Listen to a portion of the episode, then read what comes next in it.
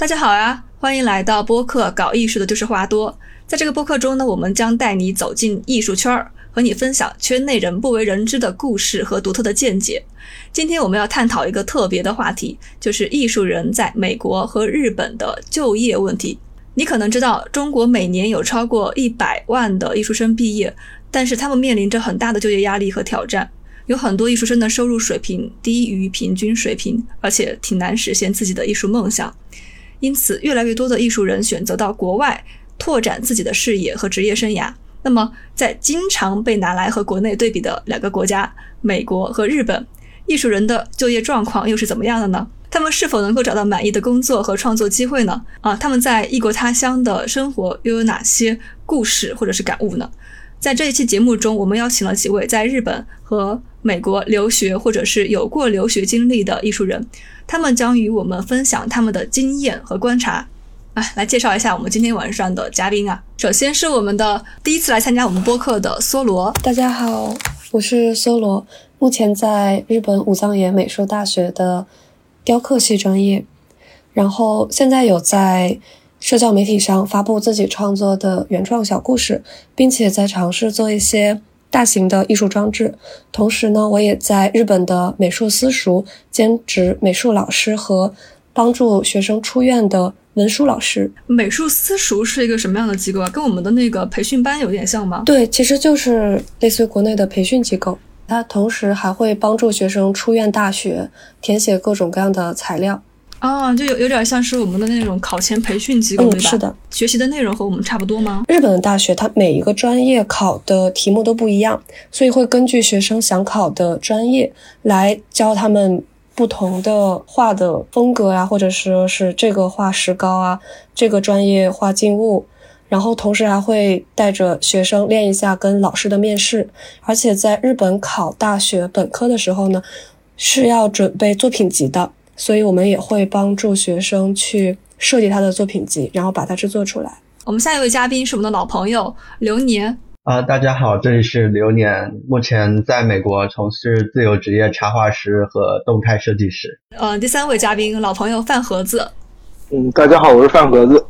然后二零二三年出现的比较少，我是在日本留过学的，但是学的不是艺术，然后。这边对我现在从事的这个插画行业也会影响比较大，因为二零二三年出现了呃种种事情，大家都知道的，对，都知道。对对，二四年希望所有从事我们插画行业的人能团结起来，能真的就是能让这个行业再次发展起来吧，加油！嗯嗯。哎，我觉得会有的，就是怎么说呢？这个版权这规范是蛮重要的。就我之前看到有一个公众号，就是发那个 AI 的版权争议的事情，然后评论区就有人说啊，版权是阻碍文化发展的什么障碍？嗯，当时我就惊呆了。这我觉得不能这么说，因为版权它是对于原始创作人的一个保护。就比如说，大家都很喜欢米老鼠，对米老鼠的版权到期了，就可以拿它来恶搞了。当然。迪士尼做的那个事情是不地道的，大家都懂的。可是我特别喜欢这个风格，那我就可以拿它来做其他的，也不影响。比如说大家熟知的很出名的游戏《茶杯头》，也是这个风格。但是它不能完全把它做成米老鼠，就是这个概念。因为我觉得很多人对版权这个就所谓文化发展和版权的保护，就是它的观念是不清晰的。对，其实大部分就是行业外的人，他们不知道这个东西，就是正是有了这种版权的保护，我们才会有动力去创作，对对吧？艺术家他也要吃饭的，是吧？嗯，啊，那我们就直接进入我们今天的话题啊，就是首先想聊一聊大家所在国家的，或者是待过的这个国家，美国和日本这种艺术就业市场的特点。流年，你先来吧，因为今天就你一个美国的嘉宾。好的，好的。呃，我先给个总结吧。我的总结是，据我了解的情况来说，是不容乐观的，尤其是艺术这方面。真的吗？对，毕竟在这待了，是本硕连着读的嘛。然后就比如说我本科毕业之后，当时就很多本科的同学就已经先去就业，然后找工作之类的，还在接着读书嘛。然后当时我是了解到，他们找工作的路程就不是那么的顺利的，就是想留在这边是挺难的。因为留在这边有几条路嘛，首先就是那个工作签证 H1B，它是需要你找到一个公司，你需要去当坐班的那那种就比如说你要找一个公司去赞助你，然而这个东西还是要抽签的。据我所知，就是很多人就算是有三年的实习签证，在这边都每年都抽签还是抽不中，尤其是去年。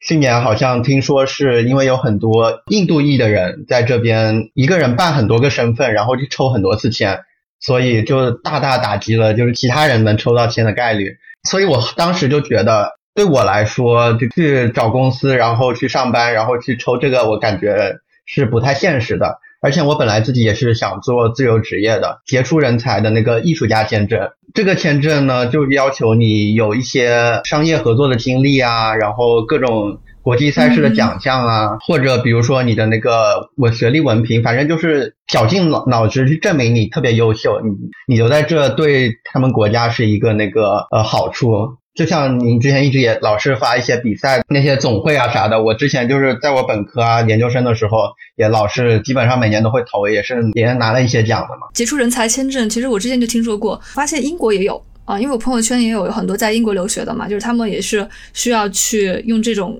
签证留下来，然后看到好几个插画师都晒过，他就有的是在博物馆工作，或者有的参赛经历啊这种，他们就会去晒这个签证，好像很不容易。对，不是很容易，所以。我感觉都是靠你的累积吧，尤其是我这种刚研究生毕业啊，你想立马就去升这个还是比较不容易的。就我了解其他情况，就因为很多朋友啊、同学啊就工作了，就真的抽不到这个签，抽那个工作签还真的挺难，那个几率。其实我还挺惊讶的，就是工作签就要靠抽签。对，那个东西要抽签，能你能去抽签已经是比较乐观的情况了，证明你已经找到工作了，而且你的那个公司愿意去资助你这个工作签。这已经是比较好的情况了，但很多人是连找工作的时候，别人问你的时候，问你需不需要工作赞助，然后我们很多留学生啊、国外人啊就会说需要工作赞助，很多公司他这么问你了。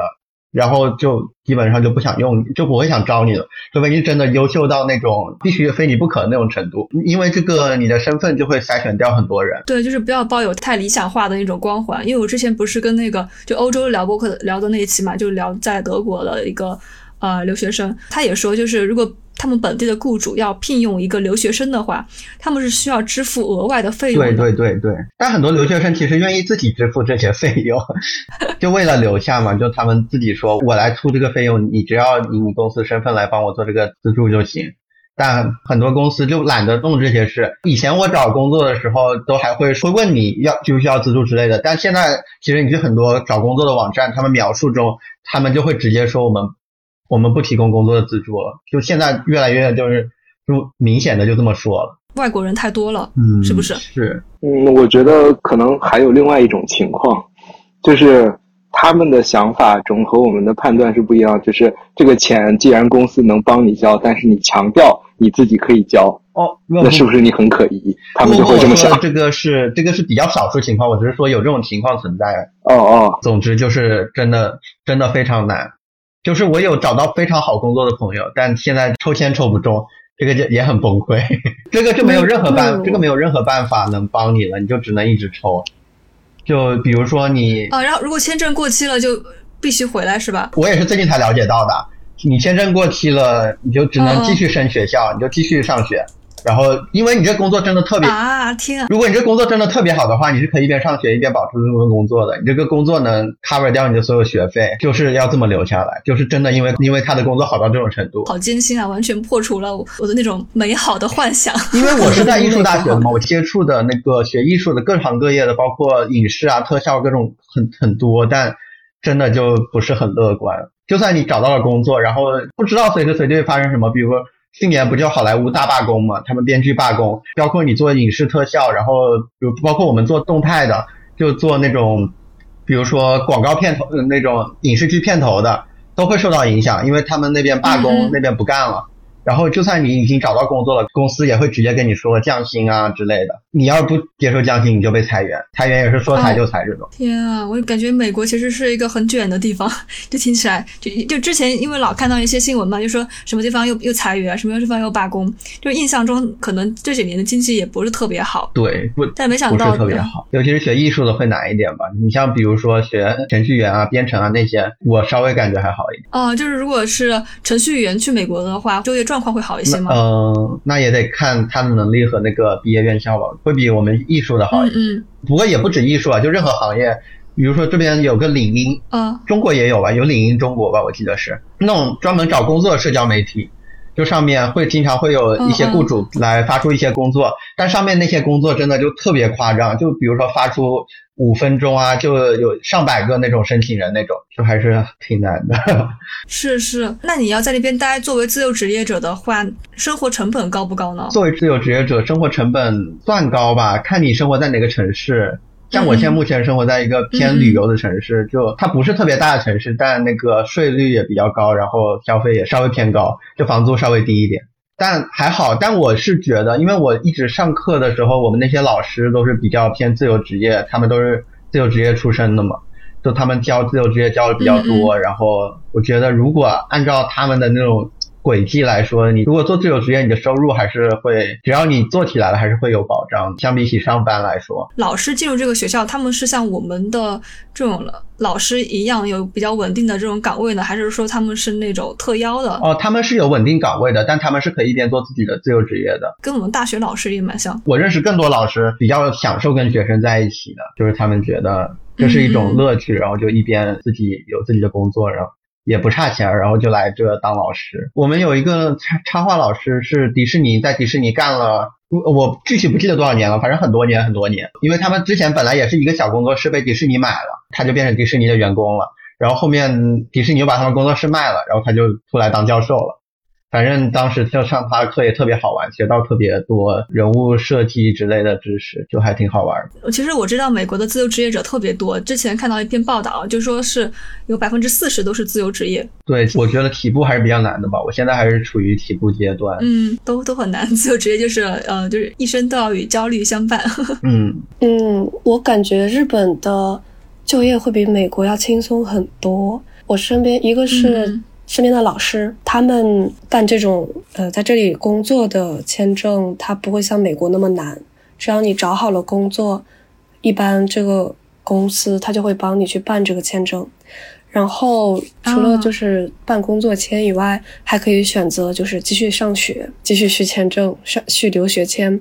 然后身边还有人是他跟日本人结婚，结婚后他就可以不用再担心签证的事情了。哦，这个肯定。而且感觉日本工作会稍微好找一点吧，因为我们学校每年都会让大三、大四的学生去听校招的一些讲座，然后也会有很多大的公司就直接进到学校里面来招学生。因为我不太了解游戏和设计，就是听过名字的，就是任天堂还有索尼，好像都来过学校招员工。问我的。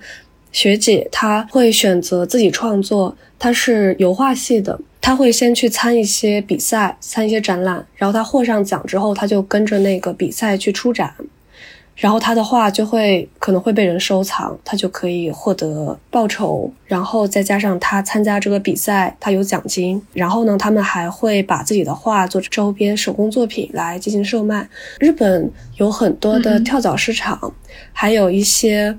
专门会卖这种手作产品的地方，所以如果有自己的原创作品，可以去找在那边找摊位去卖，还是比较容易的。嗯嗯，也就是说，日本是比较适合这种嗯自由职业艺术人生存的吗？我觉得是挺适合的，尤其是这边手工制品的价格也还可以，就不会像国内那么低。对我印象比较深的就是这边他们会做很多有一些滴胶的饰品。耳钉啊，或者是戒指，然后这种东西在国内低胶的嘛，它也很便宜，就它不是什么贵重的东西，可能就十块钱、二十块钱。但是在日本的话，它可以卖到一百、两百人民币这样。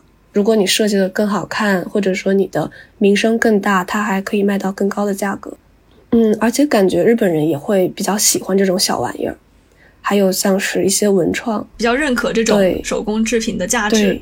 嗯，还有一个让我印象很深的就是那种流沙画，嗯，没太在国内见过有人收藏。啊，我我见过倒过来是一幅画，倒过去又是另外一幅画，就是它那个那个沙会流动。但是其实国内那个呃，我见过有卖的便宜的，也有卖的贵的。嗯，我对我就是记得国内卖的比较的便宜，但是在日本我有见过他们在商场里专门开了那种流沙画的展，都会是上十万日元。呃，十万、二十万日元以往上的这个价格，就感觉艺术品还是可以卖到一个好价格的，就这点感觉还不错。就整个消费水平以及对艺术品的价值的认知是已已经提起来了。对啊，还有一点就是这边有很多的小画廊，而且他们会在。IG 上面打广告，所以只要是经常关注这方面的话，他就会推给你，就可以试着去加入这些小的画廊，展览自己的作品，嗯嗯，提高知名度，感觉这也是挺方便的。对，它不会像一个商品那样好卖，可能更多还是展览。就我感觉，就是日本好像这两年跟跟全世界其他地方不一样，就是它的就关于日本的经济的报道啊，基本上都是正面的。然后走出了这个停滞时期，应该说是。但是他们在不停的加税，就我来日本这段时间一直在加税，不停的加。现在的消费税是多少了？呃，我就记得我刚来时候，一瓶矿泉水可能是九十八日元，加上税以后九十八日元，现在变成一百一十日元。它的消费税，我去的时候是百分之八，然后我走的时候是百分之十，然后那个时候日本人就觉得不能活了，人生要崩溃了。什么东西都要加百分之十，加那个百分之二，简直就摧毁他们的经济体系了。然后我不知道现在能加到百分之多少。啊，我不知道现在加到百分之多少，但是它确实在慢慢涨价，而且它的最低时薪它也没有怎么提高。百分之十的税很高哎，真的很高哎。是的，哎，我们都不知道自己的商品有多少是税。我们中国的消费税是不公布的，日本的消费税是跟你买每一件商品是相关的。美国这边是每个州都不一样，我还觉得这个差异还是蛮大的。他们会在标价格的时候把没有加税的价格标的比较大，然后税入就是加上税的价格标在下边，有的时候就会看错，啊，然后你就莫名其妙多给了钱。这个就是要看商家他怎么安排这个价格。就是你经常会看到一瓶水，就是有些便宜的超市，比如说那个什么业务超市里面，他会给你标一瓶水，只有四十八日元，然后。我去的那个时候呢，就是五十日元就相当于两块五人民币嘛，然后汇率比较低的时候，然后觉得啊两块五一瓶就是带气泡的可口可乐，就觉得嗯赚了，比国内还要便宜。结果一付款的时候发现啊这个东西原来要七十八，就发现比三块五要贵，就觉得啊亏了。这种感觉，这个确实。现在我就没有见过一百日元以下的水了，任何饮料都没有见过。嗯，还是有的，还是有的。如果你去找一找那种居民区的一些，就是临期的自动贩卖机，它里面还有五十到十的，还是有的，还是有，的，没有任何问题。因为它这种水一般都是接近临期，将近两个月到半年，它都会放到那个里面去卖，因为他觉得再过半年之后，因为日本的。是这样的一个制度，如果你去卖过期的东西，每卖一瓶，不管这个价值是多少，都要罚你十万日元。如果说你这个东西超过十日元往上走，那就是成千倍，呃，不是成万倍，不是成千倍，成万倍。嗯，所以没有人去敢去做这个事情，它的法律是这样规定的。嗯，就对食品安全方面管得很严格。非常严苛，对。哎，那我有一点很好奇啊，就是常常就是看到就是描述日本在公司里面工作经验，因为因为艺术人其实出来不一定做自由职业嘛。如果在日本，嗯，找一个艺术相关的行业就业，就是一个在一个公司，那这个公司会保证你工作到老吗？会的，就是如果你干够五年以上，然后觉得你这个人没有什么大问题，就是我交给你的工作你能完全的完成，我不是恶意的要去裁你。他会保证你到老，就是好像是只要你不主动去离职，他就不会去裁你，是这样吗？真的吗？我记得是这样。哦，就这样听起来感觉日本的应该是劳动力太少了。嗯，也不能说劳动力少，因为他们本来签的就是终身合同，五年之后，这个公司如果不倒闭，那么你可以在我这里一直干，交给你的任务、你的升迁，你说了不算，上司说了算，然后你就可以一直干下去，只要你能接受那些压力。但是日本。就是公司的压力会非常非常大，因为他要面临转型，他要面临各种就是像我们一样，就是感受到这种市场经济的压迫，然后他的老板也会做很多决定，这种决定很有可能就是不经过他的顾问团拍脑袋决定的，然后这个时候你要去做很多事情，然后这些事情，如果你的你的上司不想做，他就会把它推给你，懂，压力就无形的转移到这种评社员身上了。他们叫评社员，就普通社员，对，普通员工，对，就有点像我们公务员，就虽然虽然是一份非常非常看起来很稳定的职业，但它其实也是有压力，因为像国内这两年经济这个样子，就是我身边很多人是在体制内工作嘛，加班非常严重，因为你是一个终身雇佣制，就相当于是日本。的那种终身雇佣制，就是你没有权说不，嗯，是的，对你你就一定要听上面的，就不管他给你什么样的压力，你其实你你也已经很难逃离这个地方了，因为你已经跟这个体制融在一起了，你你可能已经脱离了其他的市场需求，就这种感觉，是的，对，就是它有好有坏，就听起来是不用去面面临这种市场的竞争的压力，但是你要面临的是一个你不一定喜欢的职场环境。嗯，因为像日本的话，一般二次元是最火热的一个的那种就业渠道嘛。就是对我们中国的这种留学生来说，如果是一个中国的留学生要过去想要做这种插画呀、漫画呀、动画人，他们的发展渠道大吗？就是我只能说，二零一八年之前的情况，然后我保守一点，因为我不太清楚现在的情况是什么样。嗯，不大。非常准确的说出一个结论是不大的，因为首先我们从周边行业说起嘛，就是我们先从最简单的东西说起，呃，比如说二次元你要做周边，做一些产品的开发，在日本的情况下，其实它的版权意识要比美国还要强，就是你首先你的出版公司或者你出这些周边的公司要谈下来版权，我才可以出，就比如说。呃，比如说我们打一个很简单的例子，前两年菜狗非常的火，对不对？嗯嗯。然后日本人要跟那个菜狗的作者去谈他的合同，他的分成，最少是需要一年到两年的时间，最少最少。这这么长啊！天啊！热度不都过去了吗？就往往很多时候我们在看很热的番的时候，中国很多周边都已经出的遍地都是了，而且卖的非常便宜，在日本你根本买不到，原因就是。你要等它的版权期给到你才可以卖啊？为为什么这么慢呀？我真没搞懂。因为因为有几个原因吧。首先，如果说菜狗这个东西它是在网络上火的，还好谈一点，因为它没有出现动画，没有出现漫画，没有出现出版公司的这一方。如果说它是出现了漫画、动画的话，那首先你要跟放映公司去谈。就比如说我们熟知的一些动画，打个比方，《灌篮高手》。好吗？然后《灌篮高手》去谈，我们首先要去跟他播放的 TV 去谈，你播放的这个权限，我们给你去做，要打上它的 logo，这是正版的第一个标志。然后第二个标志呢，是要我我要去跟这个动画的制作工作室去谈，你的呃周边开发授权要给我，然后这个东西要打第二个 logo。第三个 logo 呢，就是原作者的 logo，原作者允不允许你开发？你的开发有什么样的提案？有什么样的方案？具体的你要做哪一些东西？包括这些东西怎么玩，怎么让他看到，然后这是第三个要去谈的，所以这些谈下来最少就需要一年的时间了。其实我感觉国内它其实也是需要去谈这些东西，比如，但是国内的方式不一样，国内的方式是，就是因为它的维权成本很高，然后这个时候呢，就比如说天文角川，比如说像我们熟知的那个 Tokyo TV，然后东京电视台，然后这些。还有就是那个画猫的那个标的那个，就是公司东映啊，这些他们都会直接卖给阿里鱼，让阿里鱼去管理这些 IP 的一些产出产品，只要阿里鱼给你授权就可以。这是我的印象，在二零二一年之前，阿里鱼相当于国内的这些日系 IP 的总代理。然后，因为阿里鱼的 IP 申请是什么样的，你只要提出你要跟什么联名，阿里鱼只需要你交一笔费用，它就可以授权了。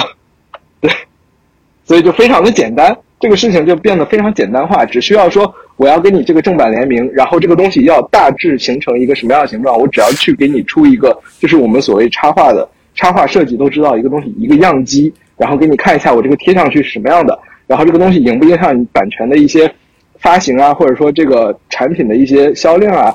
就是你作品的一些对你有影响，就说一个不好听的，就是把高达印在了寄生产品上，肯定是他们不能接受的嘛。但是你把高达印在任何一个就是生活用品上，他们都是 OK 的，没有问题的，那就行。嗯，就是管的比较松，其实说实话就是非常非常的松，就是你只要去跟阿里鱼谈这个就行了，这个版权就非常快的就给你申下来。对，所以中国速度还是特别有优势的。怎么说呢？其实就有好有坏吧。对对对对，有好有坏，真的是有好有坏。就国内的维权真的真的很难。对艺术人来说，就是别人侵权你，有些时候你打官司打回去，就你就是会个道歉。比如说我最近了解的就是就是那个 AI 侵权嘛，小红书 AI 侵权案件，那官方可能把那个 AI 换一个皮，就是之前不是小红书侵权案。很火嘛，然后他们那个团队就把那个 AI 给下架了，然后又重新上架了一个，换了一个名字，对吧？好简单哦。对，因为因为国内对于版权的侵犯这些案例，并没有日本规定那么的严苛，就是它每一条其实都已经给你写明了。因为我身边有同学，也不是同学吧，是朋友，其实算是，然后他是学法律的嘛，然后他是学日本维权这块的。然后他有一本书，就是大家看过《Legal Head》应该知道，叫《六库全书》，就是关于版权的，占了他其中六分之一的内容。日本人有一个很认真的地方，就是他会把每一条都可以给你写明，然后出现什么情况之后，如果这个东西没有判决，他会写再调整，他会说等我出现了这个情况，我告诉你具体怎么解决。对，嗯，然后之后大家就按这个方式去解决就好了。所以中国呢，其实不存在于这么细节的东西。那我想知道就是。呃，如果在日本做这种就艺术类行业的话，就是在公司里面工作的话，他的收入水平怎么样呢？纯商业化的是吗？对对对，就是我说在公司里面，因为其实它还是分两种的，就是比如说我们熟知的，就是那个呃，FF 叫那个最终幻想，然后它这个系列前期不是一直是天野喜孝在做嘛？然后天野喜孝当时做的时候，其实它属于是签约，我给你做多少人设，画多少插画，你给我多少钱。然后其实它是一个偏自由职业的状态，但是之后天野喜孝因为这个作品就变得非常有名，然后他就变成了艺术家，然后再去做的话就变成了说我跟艺术家联名，就互相的在做一个双赢的事情，之后他才会换人吧。这个时候他的人设水准就会变成了一个纯艺化的水准，就是会变得非常高。如果说你只是一个很初级的，其实商业化在日本来说。不仅仅是我们熟知的 A C G，也就是那个动漫、动画、漫画、游戏，还有一个特别消耗就是艺术工作者的叫卡牌。对，日系卡牌非常的多。然后日系卡牌呢，其实我那个学姐就是我的认知里面啊，就是因为我们的嘉宾中也有武藏野大学现在在读的嘛。嗯。因为我认知的中，其实真正参与商业类的这种艺术工作的很多都是专业学校的人，国内叫的专科。然后这些人呢会参与各种各样的这种实践项目，包括但不限于，比如说某一个歌星的一些 MV，我要做一些动画的东西，他们就会做，这是他们刷履历的一个关键的东西。对，然后还有一些卡牌的设计比赛，然后他们都是内部参加的，内部设计的。对，这些东西其实它的收入并不高，就是因为他们需要大量的赚快钱，他们的概念就跟我们国内的赚快钱一样，就是。一旦卡包出来，可能是两到三个月，这个时候我就需要一百到一百八十张画。哇，太多了。对，所以就是大浪淘沙。然后他每一张画，我学姐告诉我的，当时他们学校拿到第一的 top 的，然后这张卡印成闪卡的，而且在卡圈卖的非常贵的一张卡，然后只给了他五万日元，就是换算成人民币是两千五。嗯嗯，我刚刚还真的正在算，除以二十。这张画已经是在卡圈里面，就是什么概念呢？就是可以炒到这张卡，当时已经可以卖到一百块钱人民币一张，然后它还是不限量发行的。所以其实他们对于商业插画的商业类的剥削会非常的严重，因为很多人可以代替你画美的人也可以做到很多，画好看的人也可以做到很多。我只需要找学生画就可以了，我没有必要去找大画家去画。我找大画家去画的原因，大艺术家去画的原因就很简单，就是我要让我的作品有一个附加的价值。嗯，就相当于是一个品牌联名，就是品牌跟艺术家的一个联名。对，所以他们更现实。其实说到底。我感觉日本的插画圈非常的卷，是的，是的，非常非常的卷，确实非常的卷。你作为一个外国人要去进入这个市场，我觉得是非常非常困难的，可能比进入美国的市场要困难。对，很困难，很困难。首先，你有语言交流的，就是我们排除语言交流的障碍这一点来说，他们其实有自己独特的审美。日本人的审美其实非常的奇怪，我们可能觉得这个东西非常的阴间，但是他们觉得这个东西在阴间的。排除之后，它是美的。就比如说去年奥运会嘛，然后他演的那一段舞，其实在我看来，留过学的，就是可以接受他们文化的人，就会觉得，嗯，这段其实他表现的是挣扎和神的交流这种感觉，就是他们觉得这种东西是不可及的、不可言语、不可说。读过克苏鲁的人应该知道，就是这种感觉，就是这个东西很难形容，但是他其实内心充斥着就是这种对美的向往，对。但是很多人就是普世观中，我们认为的普世观中就觉得这个东西非常的阴间，非常的难看，这种感觉。呃，我其实我当时看我我是这样觉得，我觉得它不难看，只是说它其实不太适合出现在一个那种场合前面。对它对艺术化的要求其实还是蛮高的，我是觉得。但是我自身我我的审美已经被很多人说很阴间了。所以我觉得不难看，就这个就是原因。不是普适性的审美的一个东西。嗯，我们再说回来，就是说到它的周边之后的，就是声优嘛。声优这一点肯定是中国人肯定是比不过日本人的。就你的语言这一块肯定是没有他强的。再往后推算，也就是到了动画制作。动画制作其实怎么说呢？就有一个动画叫《白净》，其实他拍的已经非常真实了。但是更真实的就是你一张画稿。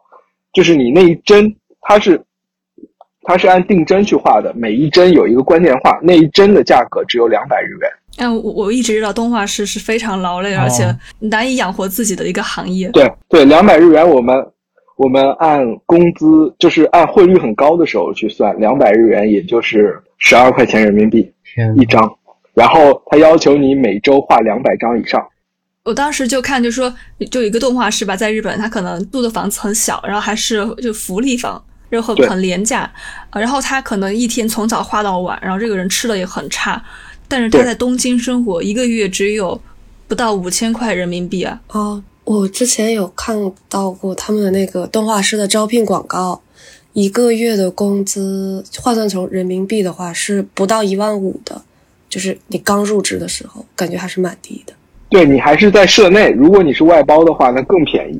对对对，而且现在情况很多都是外包，他不会再找你社内的了，因为社内他不想负责了。而且画动画的人好多，也想降低成本。对，国内是不是他们找外包的价格会比在职的稍微高一点？我听说是，就是国国内的工作室公司之类的。国内动画我不太了解，但是我当时听说的是这样的，这个案件很真实。反正例子是这样的，就哔哩哔哩当时要做一张插画，这张插画在日本报价两百万，然后这个插画呢，其实只要我那个学姐的公司，当时他们只只用了半天就画完了，然后给了对面顺利交稿。然后这个东西呢，在他们看来就是白捡钱。为什么会这样呢？我觉得国内其实对日本的动画行业是有滤镜的，那个时候有种神话的感觉。哦，对对对，他觉得画的好的一定会应该付国内的价格，但是日本人呢就觉得，既然你给我报这个价格，我也不好意思拒绝，那我就拿了这个价格了。其实国内一直对日本的设计，这这个是有滤镜的，除非你可能亲身去体验。对对对。我认识一个编辑，他他说他有一本很文艺的书，然后他他觉得日本的设计啊，应该是特别有艺术感或者是创意感的，然后他就去找日本的那边的设计公司，嗯，然后花了比国内要贵得多的价钱，最后的那个设计让他非常的无语。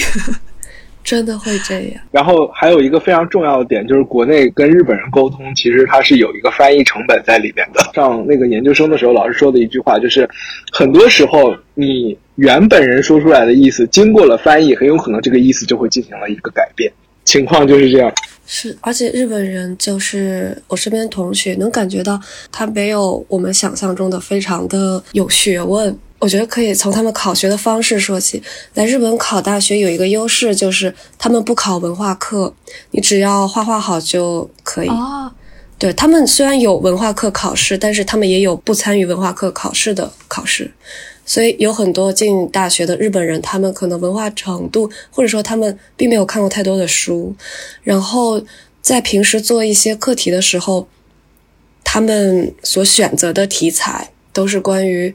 树啊，人和自然，战争与和平，就是非常老套，而且他们也根本不了解的题材。然后他们在做作品的时候呢，也不会注重他们到底想表达什么。可能他们认为自己表达了很多，但是在外人看来觉得很老套，而且他们有点太注重表现的形式了。比如说，在做一个作品的时候，他们不会去想你。做这个你要表达自己的什么东西？他们会想着说，我要把这个画布从纸变成一个报纸，把报纸揉搓成团，蘸上水，然后再涂上颜料，把它做成一个别人都没有见过的综合材料的一个画。他们会把重点放在这些部分上，而不是一个内涵。而且他们在讲评自己作品的时候，他们也多数在讲自己的制作过程，而不是说自己心里到底想表达什么。还有比较搞笑的事情，就是在班里跟同学做自我介绍的时候，他们有的日本人会说，就大家介绍自己从哪个城市来，他会说我来自新宿区。就在中国人看来，就是很可笑。你怎么可能说你来自哪一个区？都是说来自哪个市哪哪个省，他们就会说我来自新宿区，我来自池袋区。这个我理解，这个就是日本人对于他所谓的马奇，就是这个城市，就是他所生存的区，他们的定义就是可能要细分到你每一个街道。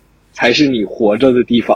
这个地方很小，他们的概念就是会非常非常的细分。他们会觉得我生长的地方就可能就是离我不足五公里的一个小地方。然后这个小地方呢，而且要我要熟悉我的什么呃商业区在哪儿，然后我要去哪个便利店，然后每天要干什么事情，然后我到学校要走走多少分钟，这些都是在他们心中他们的家乡。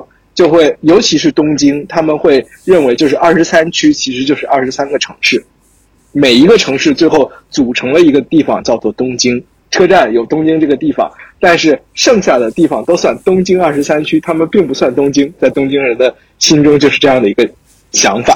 自称东京人的人一定是在老东京，就是浅草那个区域，叫什么千代田区，还有另外一个叫是新呃，就是那个叫叫什么区忘了。我我有点想不起来一时，然后我以前住在那里，然后那个地方的，然后是老东京，然后它有一个寺庙，然后那个寺庙是最早是什么天皇在那里觐见，然后进入了东京，然后东京成为了东京，然后再跑去了嗯现在的所谓的就是皇居，然后那个地方，然后他们就是觉得啊，我们这片人是老东京，说句不好听的，有一种北京二环内。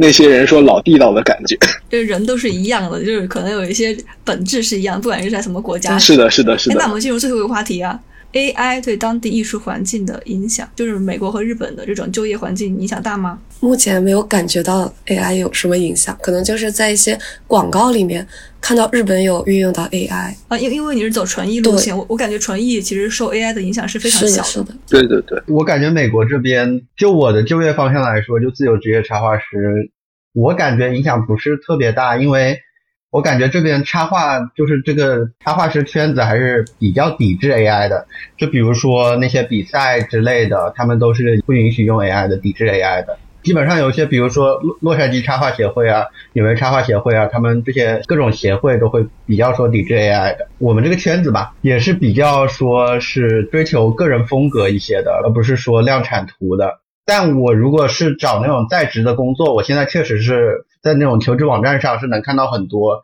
就是很多设计师的要求里面已经要求会使用 AI 了。然后也有一些专门使用 AI 出图的设计师，这种这肯定是有影响的。但我感觉对我们这个自由职业，然后做广告、做书籍出版的，我感觉暂时还好。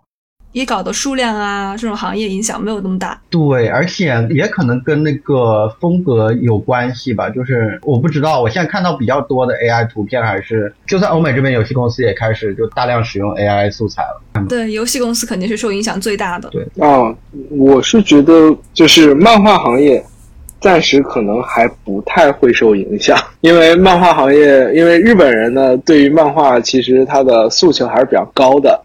从手冢治虫开始嘛，对，还是说白了就那一句话，漫画要求的不是你的画面，而 AI 决定的是画面，漫画要求的是你的编剧能力，就是你的故事好不好看，才是决定一个漫画成不成功的关键。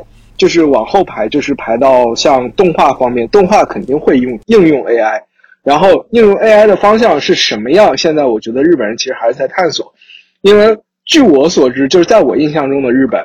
然后他是这样的一个状态，就是他知道这个新的技术，但是他一定要把它研究成熟之后才会应用到现在的商业中。所以说，他肯定还是有一部分人，或者说是动画公司有一部分实力去去做这个事情，然后再把它应用到这个里面。我们说一个比较噱头的，就是之前那个桃太郎，完全用 AI 去作画的，然后他只是给日本人提供了一个新的路数，就是说我不会画画，但是我有想要表达能力，我有想要写故事的能力，我可以利用 AI 去描述，然后去完成我自己的漫画，然后这样也会受到市场的一个欢迎，或者说它形成一个噱头。然后我觉得这个就是它是一个好事情，因为我们看了那么多日本的漫画，受那个时代的影响，再往前推，像什么《圣斗士星矢》的影响，它可能会产生更多的 IP，它可能让这个文化更加的激活化，就是说会出现更多的好作品。我只需要用我自己内心的想法去描绘就好，我不需要我会这个画工，我我会有这个能力。然后这样的话，其实可以带动很多作家做一个更普世化的道路。其实对日本社会是一个好事，但日本其实在我的理解中，他是拒绝他的。原因是他们非常推崇就是手绘的东西，呃，工匠精神这种东西。对，对我觉得他们怎么说呢？在某种程度上来说，他们并不保守，在这个方面上的。对的，对的。那国内的话，可能就要觉得你你能省钱啊，公司老板就逼着你都要用，就 这种感觉啊。对日本，他们可能就是在选择上更谨慎。怎么说呢？就是以前它会出现一种 combo，就是这个 combo 叫什么呢？就是一个画工很好的漫画家，但是他不会编故事，但是有一个很会编故事的人，他去写剧本，然后这个时候就促成了我们熟知的死亡笔记，就是小小笔记本，对这个东西，然后。呃，作者很会写，但是画者很会画，然后最后就形成了这个故事，然后大家才会去看。然后现在你只要说我的作者会写，我会描述我的情景和状态，然后它就会形成一部漫画，那何乐而不为呢？对吧？作者他就可以形成一部漫画，让大家去看，然后让大家觉得啊，你的想法多么的出众，你你是一个多么有深度的人，然后觉得嗯，这个作品很精彩。都是一件好事，对，你就没有前期那么多的学习成本了，就不会像现在的就是有一些我觉得是粪作吧，或者说是它不应该出现的作品，比如说那个什么鬼子学院这些东西，它就是画工好，它就是让人觉得画面很有冲击力，但是它的故事写的稀烂。对我不是争论于三观，而是争论于就是他违背了就是。手冢治虫说的那个精神，因为你不应该批判这些东西，你只应该说表达出自己想表达的东西就好。你的描述太逗了，没有，我是被你的用词逗到了。你们如果是现在有一个呃学生，他说他想留学，然后去日本和美国学习艺术，然后说又又想未来留在那边的话啊，你们会给出什么样的建议呢？嗯，我的话，我可能先会问他想学什么专业，就如果是纯艺方面。我觉得欧美会更好一点，但是 A C J 可能在日本会更好就业一些。然后设计方面的话，可能就是日本有他自己的风格，然后欧美也有欧美的风格，看他自己比较喜欢哪一种吧。而且还得考虑到费用的问题，因为日本肯定比美国要便宜很多。哦，美国真的好卷啊！我今天听那个流年聊，我都觉得哇，又又刷新了我对美国这个。我感觉是近两年来，就是疫情之后会比较，就就就就业情况会比较严峻一些。不不是你的感觉，它确实就是这样的一种情况。因为我在哦是吗？对对，我在美国留学的一个同学，然后他回回国嘛，然后因为疫情回国之后到现在毕业证都没有拿到。哦，对，我忘记跟你们说，就 周围同学就回国的还挺多的，就不是说谁都想留在这儿。我我想说，我身边留在日本的还蛮多的，以后打算留在日本的也很多。嗯嗯，我是觉得纯艺环境下，日本肯定是最好的，因为他尊重艺术。他首先他不会否定你的劳动，然后他会觉得这个东西既然是人手做出来的，它一定含有温情。就是在日本人的概念中是这样的，普通日本人。然后他会觉得这个东西既然是手做的，他就一定要付出手做时间所相应的价值。他会计算，比如说你做这个东西花了一天时间，那一天的工资是多少？比如说我一天我给你呃每个小时按一千计算，那么你一天做了八个小时，那就是八千日元，它就是应当的。如果你这个东西卖五千，他就觉得他赚了，他是这样的一种感觉。对，这样听起来好好啊，真真的挺好的。我感觉可能日本是确实是很适合艺术人留下来。然后生存的这种感觉，对对对。哎，那那你为什么回来呢？饭盒子，一个尖锐的问题来了。我我是被迫于回来的，因为我本来我是呃在那边面试，其实已经在天文角川负责中国部门已经面试上了，但是家里有些原因被逼着回来，然后就没办法。然后天文角川那边其实也是让我做周边这类的行业嘛。然后周边这类的行业，当时天文角川的想法跟我谈的是说，他要去中国去做一些就是 IP 的延展，然后包括但不限于就是他们自己内部觉得非常好的一些 IP，然后让我提一些就是本地人的一些想法，然后从而去做一些东西的延展。刚才搜罗讲的就是我们所谓的流沙画，然后其实中国那个时候这种东西已经很流行了，但是他们内部高层就是负责面试我的人还觉得这种东西。这种东西哇，太精彩了！这种东西简直就是在中国能卖爆。然后我就说你不要卖这种东西，这种东西没有用的。中国的手工业很发达，你不要再去想这种东西。你你要卖就是去卖一些原画集，这种东西很有可能会出出圈。虽然我已经被面试上了，但是问题在于，嗯，当时因为家庭的原因，所以被迫回国，就是这样的一个情况。对。原来如此，那最后流年，你对想去美国的这种学生有什么样的建议？就他如果他们想留下来的话，如果想留下来的话，就多打开自己吧，就在这边上学，一边多跟教授交流啊，然后有什么活动啊，有什么能跟本地产生联系的各种东西机会啊，都要争取吧。如我觉得，如果想留下来的话，是得这样的。嗯，也就是说，不要只混留学生的圈子。对，然后还有就不要自己一个人太太自闭吧。大家还有想补充的吗？我就想给大家一个建议，就是想去日本搞动画的、搞漫画的，就别去了，还是国内的环境好一点点。太太太太中肯了，太中肯了，太直接了。从考学生看出来，就是太多考 ACG 专业的学生了，特别特别卷。而且，呃，可能好几百人考，他只收十个左右，或者有可能十个以内，就是太卷了。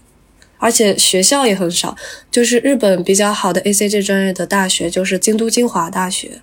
然后，如果一个来日本的学生他想要考名气很大的在东京的学校，那京都精华它是在京都那边，他可能就不符合这个要求。然后。嗯，如果是就是想考 ACG，那东京的舞美它又没有设关于漫画还有动画的专业，所以就可选择的感觉是很少的。嗯，就是纯就业考虑的话，其实还是选择专业学校会比较好，因为东京的专业学校还是你有可能接触到一些大项目的，就是我们熟知的一些明星、一些歌星，他们做的一些项目都有可能会接触到这些专业学校。但是如果说你要要求你的履历上很好看，建议还是学纯艺。对，嗯，看来不同的国家是有不同的卷法啊。嗯，是的，是的。那就进入我们今天的结尾的呃那结束语啊啊！特别感谢各位嘉宾还有听众的参与啊！希望今天的节目能够为你带来一些启发和收获。今天我们嘉宾分享特别特别精彩，然后听到了很多让我震惊的事实。然后我们也希望听到各位听众的声音啊，请你在下方。留言区分享你的观点、评论，或者说说你想听哪些话题。如果你有任何的问题和建议，也请随时告诉我们。在未来的节目中，我们将为你带来更多有趣还有深度的话题。再次感谢各位嘉宾的陪伴，我们下期节目再见。